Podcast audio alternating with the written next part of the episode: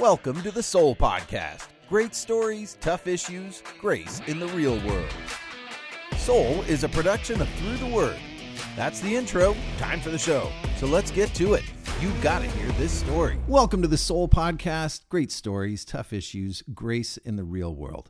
I'm talking with Dax Fears from Youth with a Mission. Dax, welcome to the studio. Say hello, hello to our audience. Hello, and thank you you got some good stories, and I love a good story. So I'm actually going to jump in right away. Uh, we'll explain who Youth with a Mission is and what you do, but I want to go jump right away. Take us to Mongolia and tell me what you were doing this summer in Mongolia. Yeah, Mongolia is a pretty uh, wild place, actually. To give you a little context, it's um, half the population of the DFW area, but it's almost three times the size of Texas. So um, if you can picture that, we landed in Mongolia there's so much landmass there that going from home to home in some of the locations uh, takes a long, long time.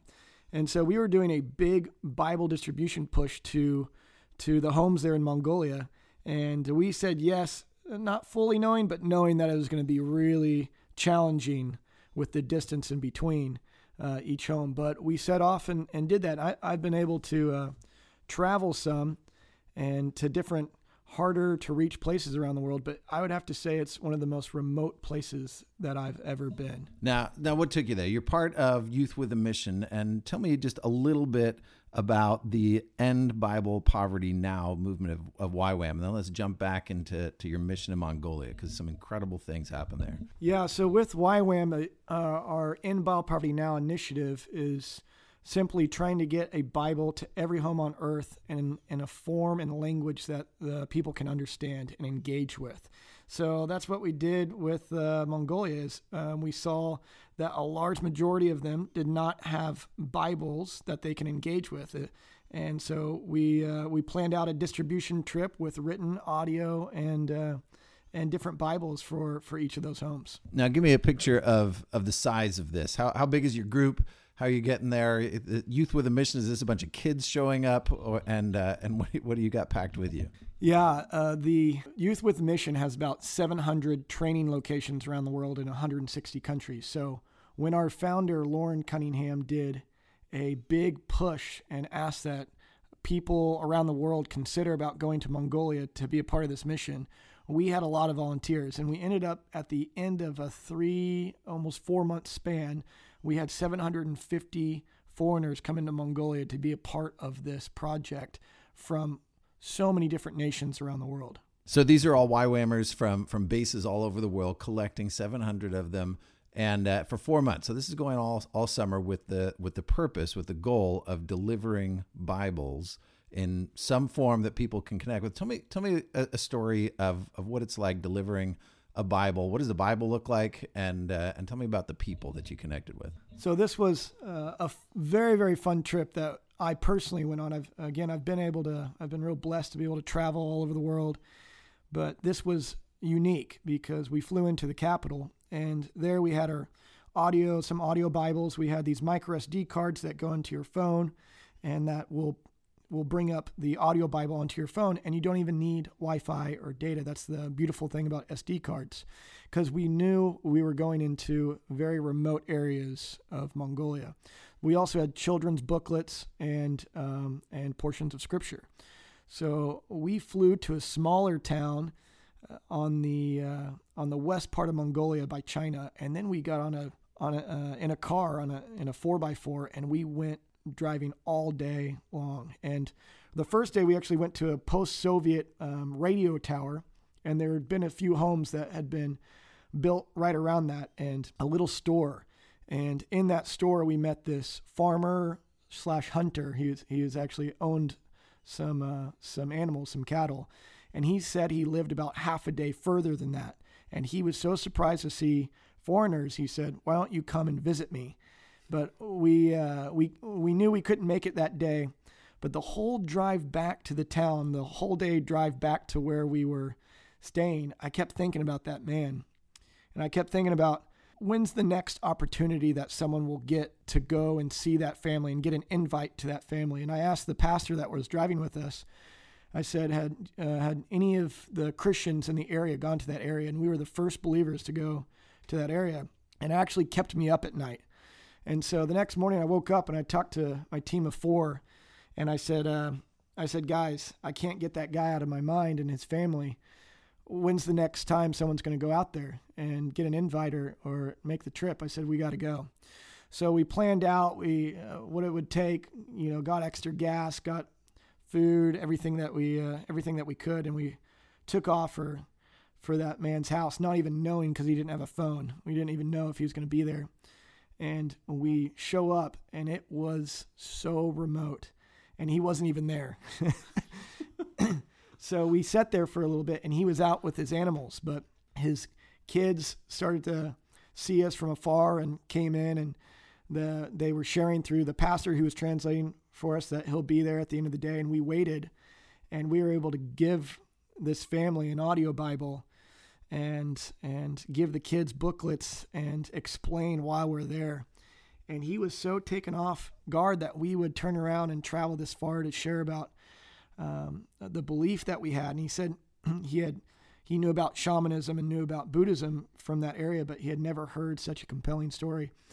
He didn't as we prayed with him, he didn't give his life to the Lord, but he said, I want my neighbors to hear this story as well. And when he said neighbors, we didn't know really. We said, Where in the world are your neighbors at? And it ended up being about three or four hour drive for each house. But what we did is he came with us and he heard us share the gospel to um, all these families and uh, give uh, portions of scripture, Bibles, and, and children's booklets. And we picked up one man. This I'll never forget this for the rest of my life. one of the furthest homes we reached, we picked up in our four by four car uh, the man that's home he was walking to because he was with his animals, and he was herding his his um, goats. And when we picked him up, we started. He said, "What are you guys doing here? He's so shocked to see foreigners." And we explained the gospel we explained why we traveled all this way. And he was so shocked and looked at us um, with these big eyes and then asked us into his, his ger. And he made us some tea. And then he sat down and he said, You guys won't believe this, but when you picked me up, I was praying. And he said, But I've seen shamanism and it's not real. I've seen, I've seen Buddhism and it's not real. So when I was praying, when you guys picked me up, I was praying to God of the universe because I didn't know who to pray to. And I'm sitting here, and now I have foreigners who've traveled thousands of miles away to tell me about this God who's God of the universe. And he just said, I will read every word of this book.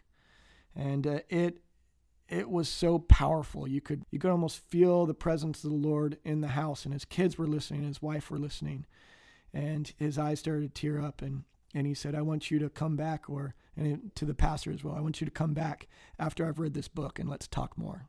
That's pretty incredible. Now, it's funny when we talk about missions. There, uh, when I've gone on mission trips, I remember as an early Christian, I was brand new, and and our church went on mission trips. This is a great new thing to do.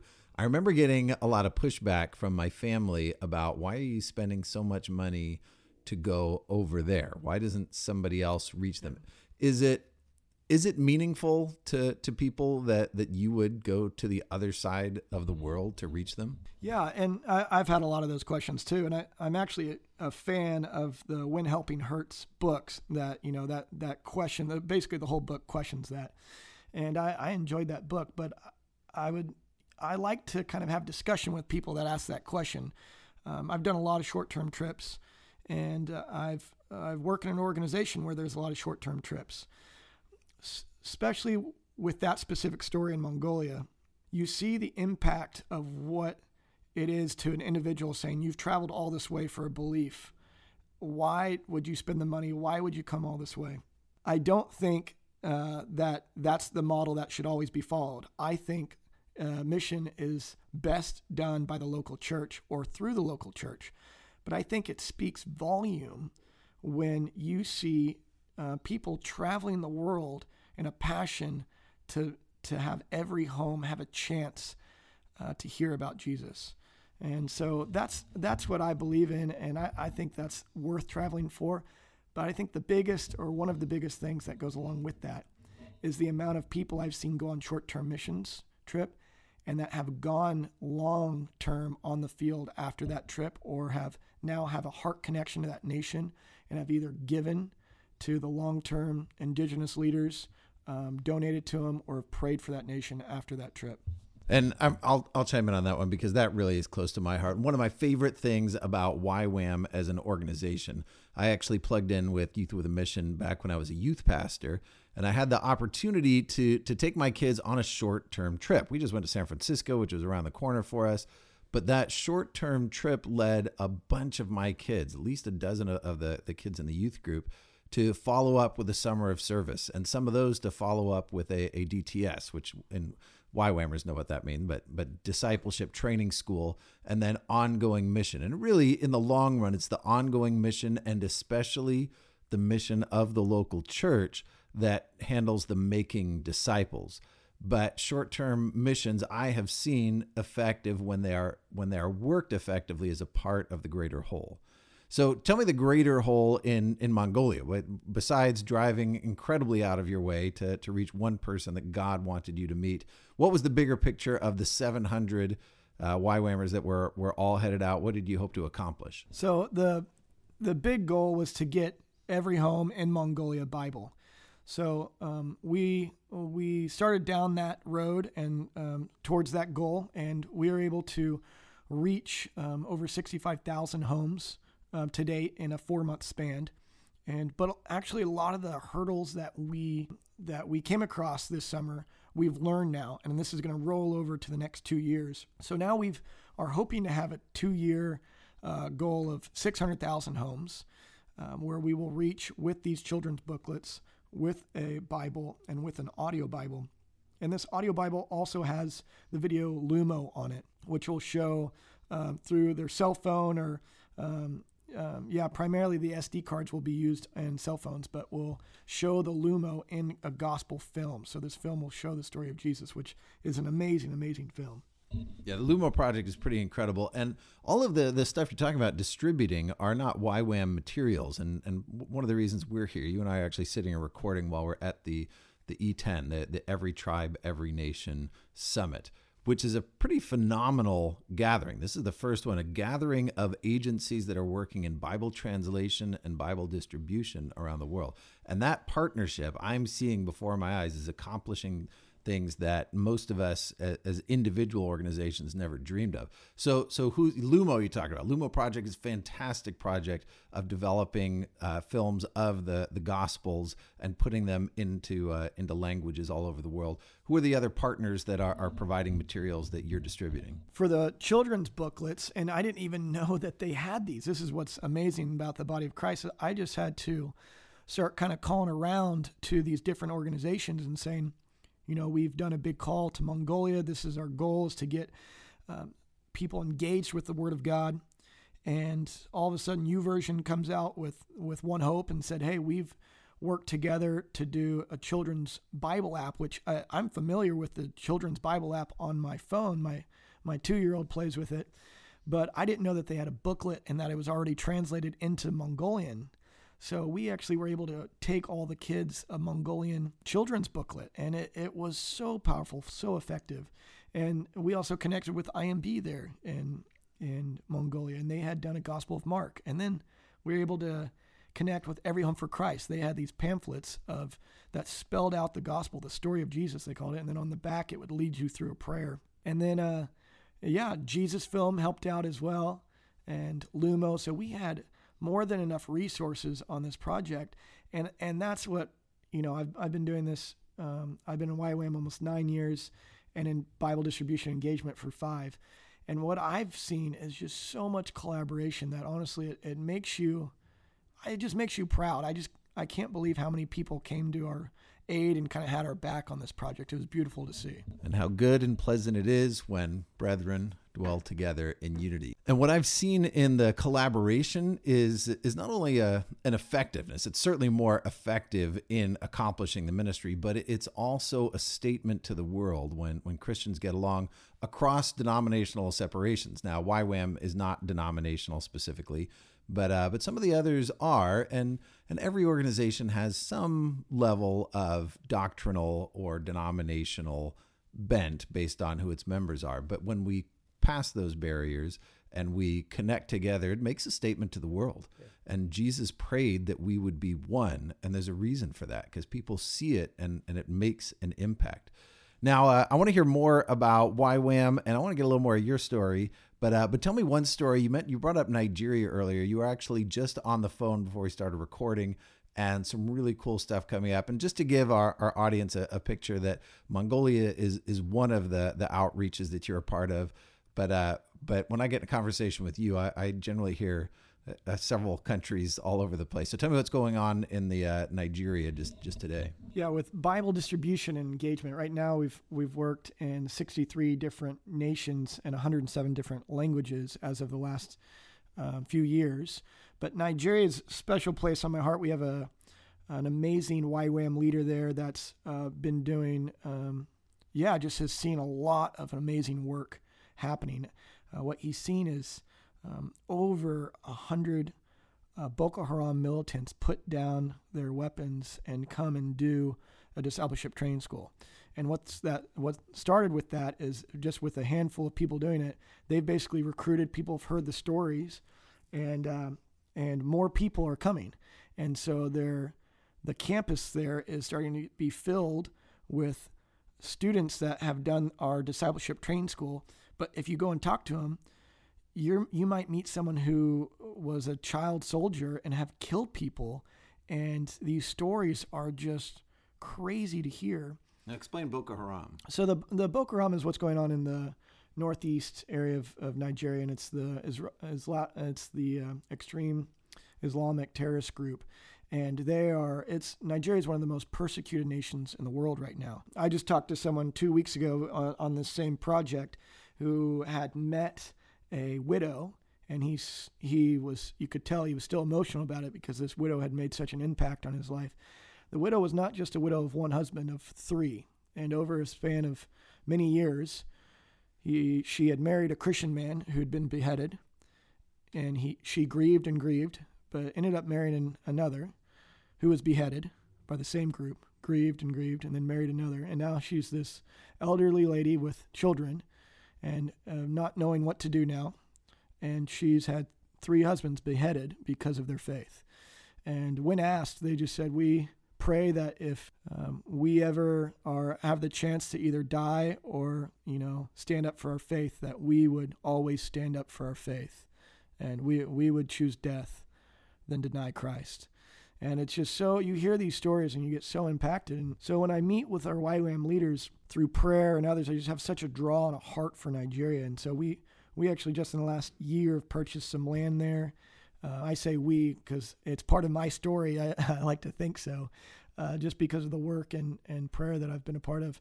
But of of our leader there, and, and they've built a campus for these uh, ex militants and now housing widows that are coming in from the Northeast and need a place to stay and um, need some income. So we actually, the text I got, the phone call that I've, I've been on is the, we just closed on some farmland that now these widows are going to be able to uh, use to have a source of income and have means for their children.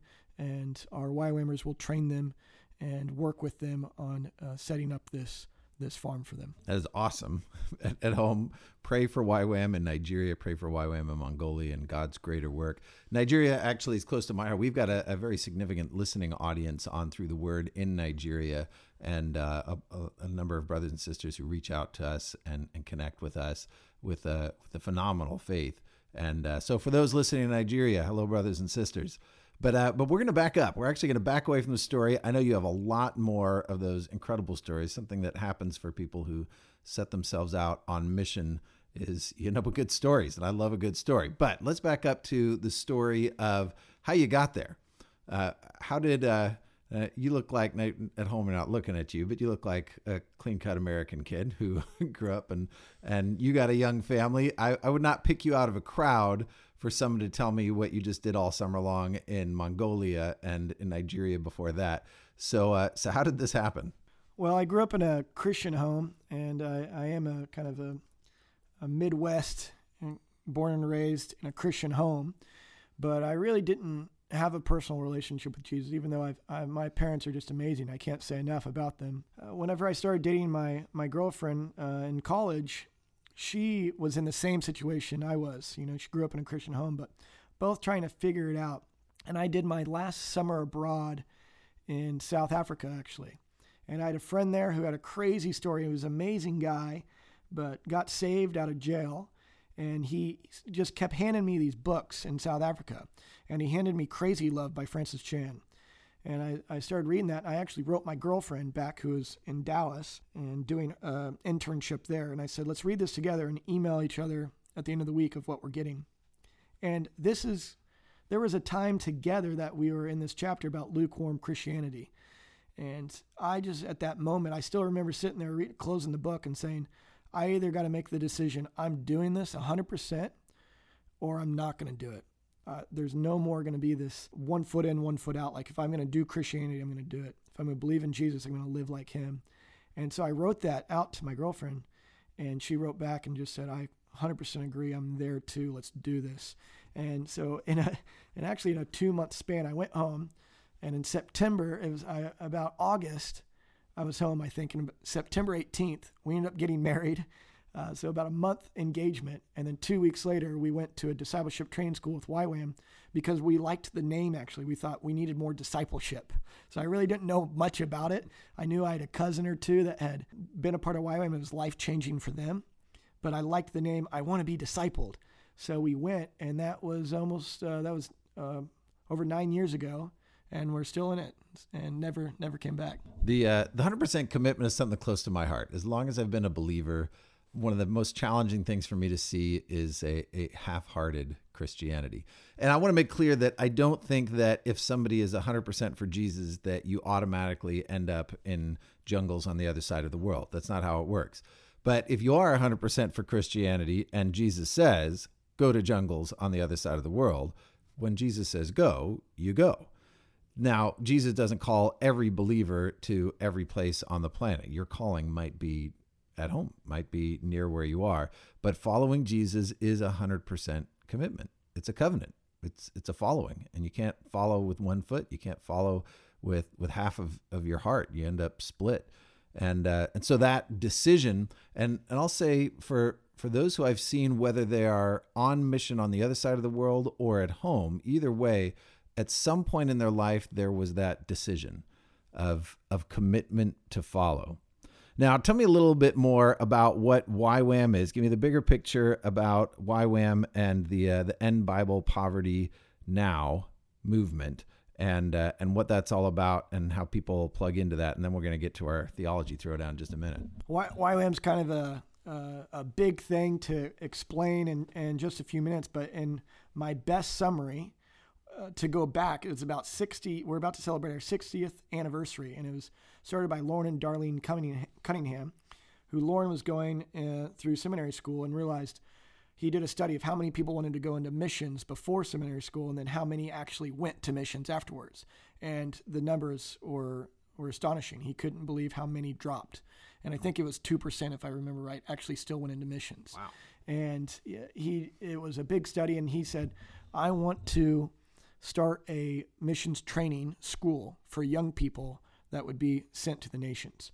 And uh, a big concept that was different too with Loren that I, I love is back in the day, people weren't thinking as much this way, but he was saying people from all nations need to go to all nations.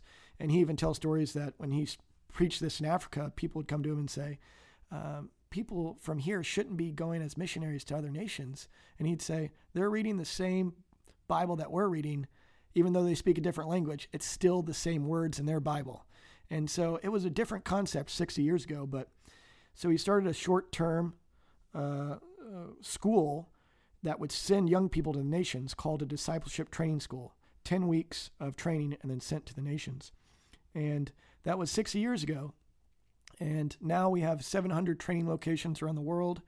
Uh, we're in 160 different nations, and every day we teach in 97 different languages. And in one course, or now we have many courses, children's course and everything, but we've had just about 5 million people complete some form of YWAM training or some form of course in the last 60 years. So it's become this massive movement uh, that was started 60 years ago. And as a former youth pastor, I'll, I'll, I'll give a, a little plug. We did uh, we did something called Mission Adventures, and so my first experience with YWAM was taking. I, I had a group of twenty kids out to Mission Adventures up in San Francisco, and Mission Adventures was a week of outreach. And I remember walking with my kids. Now I hadn't actually visited ahead. I just got all the information on on the internet early as it was then, and I had I think I had like uh, 14 girls and like three boys. This is how mission goes a lot. All the girls sign up, and uh, all the girls they're supposed to pack small, but they all pack these huge suitcases with like full Costco size shampoo and and so they're they're rolling their suitcases out and as we pull up to the base which I had not been to or visited yet and I'm looking at the address I'm like I think we're on the right street and as we roll up to to the the building we all had to to make our way around. There, there was there was a, a, group of homeless on the street, literally shooting up in front of us, and some smoking crack right there. And I'm like, I don't know if we're in the right place for a youth group base, but sure enough, right next door to the YWAM base was the local gathering of of addicts and and and that trip scared the everything out of those kids on day one. By the end of that week, they had such a hard time leaving because it was the first mission trip that we had been on where every aspect of the mission trip was interacting with people. We had done so much where we were building houses, fantastic, phenomenal work. Love. We, we did a house building trip in Mexico. We had done an outreach in uh, after 9/11 where we had gone and been a part of of some big events in the park, and we were clowns and such. And uh, and this YWAM base was so plugged in to their neighborhood. They were just part of the community. And what made it so fantastic, and every YWAM base is different in what they, they do. But in, in the time that we were there, we, we were so plugged in and connected and everywhere we went we we were striking up conversations just in that that week. We were serving hot chocolate to homeless and striking up a conversation about god. And as soon as they heard oh you guys are with YWAM there was there was a, a connection to some of the long-term missionaries. Oh yeah say hi to so and so because they had become part of that community. They, they had so connected and were so part of it and plugging in there. And then that was the follow up that happened after that, where where my kids, uh, YWAM has a mission adventures a week, and then summer of service is a summer long for for high school and college age kids. And uh, and then some who went to the summer of service went to discipleship training school, which is uh, much more intense. And uh, I don't remember how long is discipleship training school go for. You were you were, you entered DTS. Tell me what DTS is real quick. So it's a ten week at the YWAM base that you start at. It's a 10, 10 week training or teaching. Every week is a it's a different topic uh, that was you know started uh, you know 60 years ago.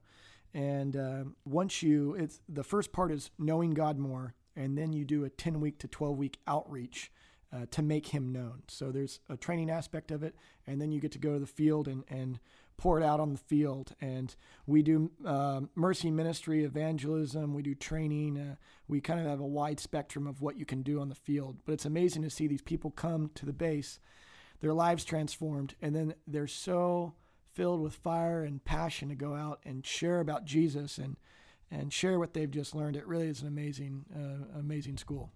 And I'm going to address what is the elephant in the room for some uh, youth pastors and those in ministry would ask is, well, well, wait a second, what, what denomination is is YWAM? And I know that was one of my questions. I wanted to be careful about what doctrine my, my kids were going to get.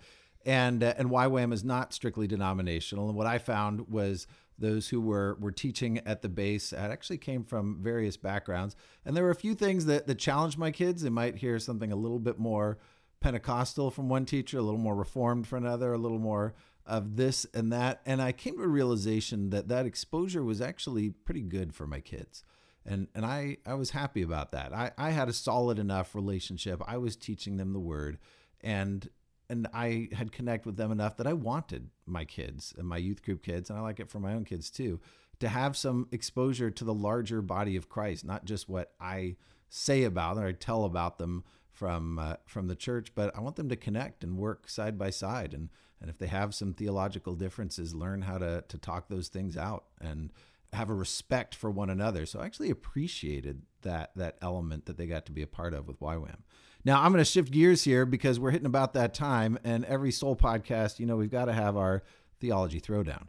So uh, because we don't have a whole lot of time, I'm going to give us a uh, a question that really goes back to uh, what we were talking about earlier um, when with those who who challenge you about going to the other side of the world. But uh, I know there's a lot of argument about what's most effective in mission, but I first want to address what does the Bible say about it. So in the Bible, why go to the world? How did you end up on the other side of the planet and, and hopping on airplanes to, to different parts of here and there? What calling do you actually and authority do you actually have from the Word? That's a good question. I, I you know, growing up Christian and then also in the first part of my walk, once I really made it my own, I'd read Matthew 28 quite a bit. I remember when I, during my discipleship training school, I really devoured Matthew. I didn't even know where to start, so I thought Matthew would be a good start. And uh, I came across the Great Commission, which again I've had read a bunch, but then I read it differently uh, when I was in discipleship training school, and I'll read it. Uh, and Jesus came and said to them, All authority in heaven and on earth has been given to me. Go therefore and make disciples of all nations, baptizing them in the name of the Father and of the Son and of the Holy Spirit, teaching them to observe all that I have commanded you. And behold, I am with you always to the end of the age. And so, whenever I read that in my discipleship training school after some teaching, I looked at the verse completely different. I looked at it as more um, not just, hey, you can do this if you want. I looked at it as like a command. In heaven and on earth has been given to me. Go, therefore. It's not go if you'd like or go. It, it's a command. Go, therefore, and make disciples of all nations. So I started to see that as God uh, telling me it's an invitation to the inheritance of what uh, I've asked the Father for. I've asked for the nations. Go, therefore, and make disciples. And then I heard a teaching from one of our founders, um, David Hamilton, and he had studied the Greek uh, wording of all this all these verses and he realized that the baptizing in verse 19 is a different uh, baptizing in the Greek than when John the baptism or John would baptize people. It's uh, baptizo, which um, bapto that John the Baptist would do was to dip them in the water, and the baptizo was a soak. He said he he pulled up a, a recipe that was a very old recipe uh, uh, from back in this time in that baptizo, you would uh, put a pickle into vinegar or a cucumber and baptizo it into a pickle. And so he, once I started looking at this verse completely different, that you would soak them in the name of the Father and of the Son and the Holy Spirit. You wouldn't just go and share about and baptize them with water, which you should do that as well, but you would baptizo them and you would soak them and the Holy Spirit, teaching them to observe all that I commanded you. So this was a very, very strong impact on my life. And I started realizing uh, missions is not only just an invitation, but it's so close to God's heart that we should all pray and consider it. I'm actually going to go back to the Old Testament in the book of Psalms. Now, I have to tell you, if, if Brad were here, who's my co-host, there's there's a good chance that uh, that one of us would have been carded on this because he gives us red cards for uh, for going too long and throw down, but I couldn't stop you because I was really into that, and I and I love that calling. But I'm going to move back to to Psalm chapter two, and uh, in Psalm chapter two at verse eight, ask me, and I will make the nations your inheritance, the ends of the earth your possession. Now.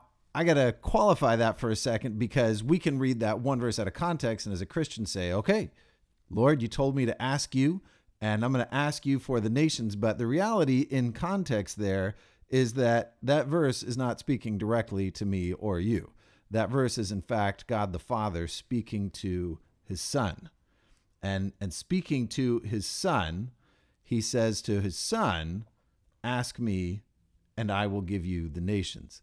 Now, Jesus in the Great Commission, connecting that to the New Testament, the Great Commission, I, I, like to ask people, what's what's the very first word in the Great Commission? those who've memorized it almost always say go, but it is not the very first word. The Great Commission begins with all authority in heaven and earth is given to me. Therefore, go. The authority that Jesus was given refers back here to Psalm chapter 2, the authority that the Father gave to Jesus because of the cross, because he had laid down his life. Jesus has authority, and authority is absolutely essential to knowing that you can go on mission. Because your natural question when you think about this going to Mongolia, you're going to Nigeria, going to any place where you're a foreigner and bringing a foreign gospel is who am I? Who do I think I am to, to go to the other side of the world? Well, it's not about who you are. It's about who Jesus is, and it's about his authority. And because of his authority, he says, therefore go. And if you start the Great Commission with go into all the world, you're going to miss the authority that you have. And when you get scared and when things go crazy and whatever happens, you just start asking yourself the natural question what am I doing here? Who am I? Well, what do you have to fall back on? Who are you? Who am I? If Jesus gave you authority, then who can be against you? Well, I'm going to cut off uh, our theology throwdown there. I got to shorten this one up because we actually got some other stuff to get to. But Dax, I want to ask you uh, as we finish up, tell us a little more about how folks can follow up with YWAM if they want to get involved, if they want to support the movement to end Bible poverty now. Where can they follow up? Where can they get more information online? So we have a, a you know ywam.com website that will show you all of our different locations around the world that are doing training and that you could pick from so many different locations around the world. Now I'm located in uh, amazing Kona, Hawaii. It's one of our largest. It is our largest base. We we right now currently we have 800 students on our campus, so it's uh, quite large. And so I'm biased there. ywamkona.com. And then, but for End Bible Poverty Now, uh, it's just as simple of going to our website, endbiblepovertynow.com, and seeing where we're working, seeing if you would like to go on a trip with us or uh, give towards the Bibles that are going out. We're, we're going to do 1.2 million Bibles in Myanmar uh, starting this next year and uh, 200,000 in the mountains of Papua New Guinea, and we're going to continue with Mongolia. So go to the website, be a part of it. We, we'd love to have you guys. And as we hear about the the Bibles uh, being distributed, I want to connect that back again with the Illuminations.Bible website, the the larger movement, which is really something incredible. In this, YWAM is teaming up with many other organizations, and you're going to be hearing from some of those in uh, in this series of podcasts. And, and and I just love to see the body of Christ working together. YWAM gets the joy, and Dax, you get the joy of being on the delivery end of seeing the the faces and, and seeing the response and seeing the difference that the Word of God makes. But it takes it, takes a lot of organizations of developing those Bibles, translating those Bibles, and printing and and putting on SD cards. It takes tech, technology people. It takes a lot of people, and it takes a lot of people in a lot of places. Which I would mention. I'm guessing that there's not a few audience members who, uh, who when you finally mentioned Kona, decided, oh, I could do that. now you're talking Nigeria, Mongolia. Sounds great for some, but Kona, I think I could work with. Well, it's a good starting place for you. Well, I'm going to let you go, Dax. Thanks so much for for joining me in the studio. Thank you, audience, for uh, for tuning in. This has been the SOLE Podcast. It's a mighty world. May your footprint be grace. That's all for the SOLE Podcast, everyone. I hope you enjoyed the story. Join us next time as the conversation continues. You can subscribe wherever great podcasts are found, and you can find every episode at solepodcast.com. That's S O L E podcast.com. The SOLE Podcast is a production of Through the Word. If you like this podcast, you're going to love Through the Word, with audio guides for every chapter in the Bible. Join us for an epic journey through the entire Bible and understand the Bible in just 10 minutes a day. Get the app free at throughtheword.org. Thanks, everyone. Our producer is Brad Hornback. Audio production by Kira Joy. Video by Michael Kincaid. Audio editing by Daisy Short. On behalf of the whole team at the SOLE Podcast, thanks for joining us. You heard the story, now go talk about it. Share a post, tell a friend, start a conversation, and we'll see you in the next one. You gotta hear that story.